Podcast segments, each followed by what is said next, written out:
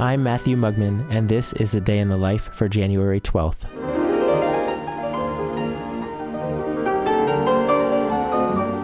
On this day in 1928, the 20th century's most thrilling pianist, Vladimir Horowitz, made his American debut.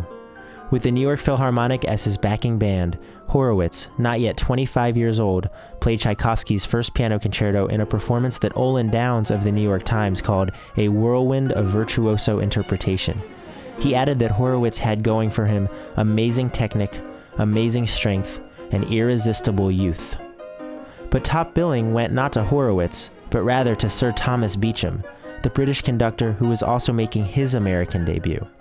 And the two didn't gel as well as they could have, with Horowitz and Beecham reportedly preferring their own separate tempos. It didn't matter. Horowitz had what Downes called a capacity for animal excitement, and a physical capacity for tremendous climax of sonority and for lightning speed.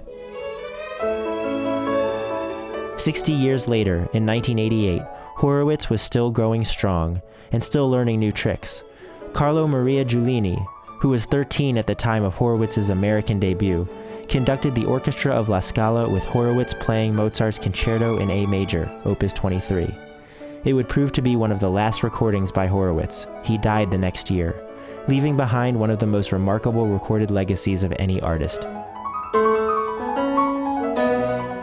And the rest, as they say, is history.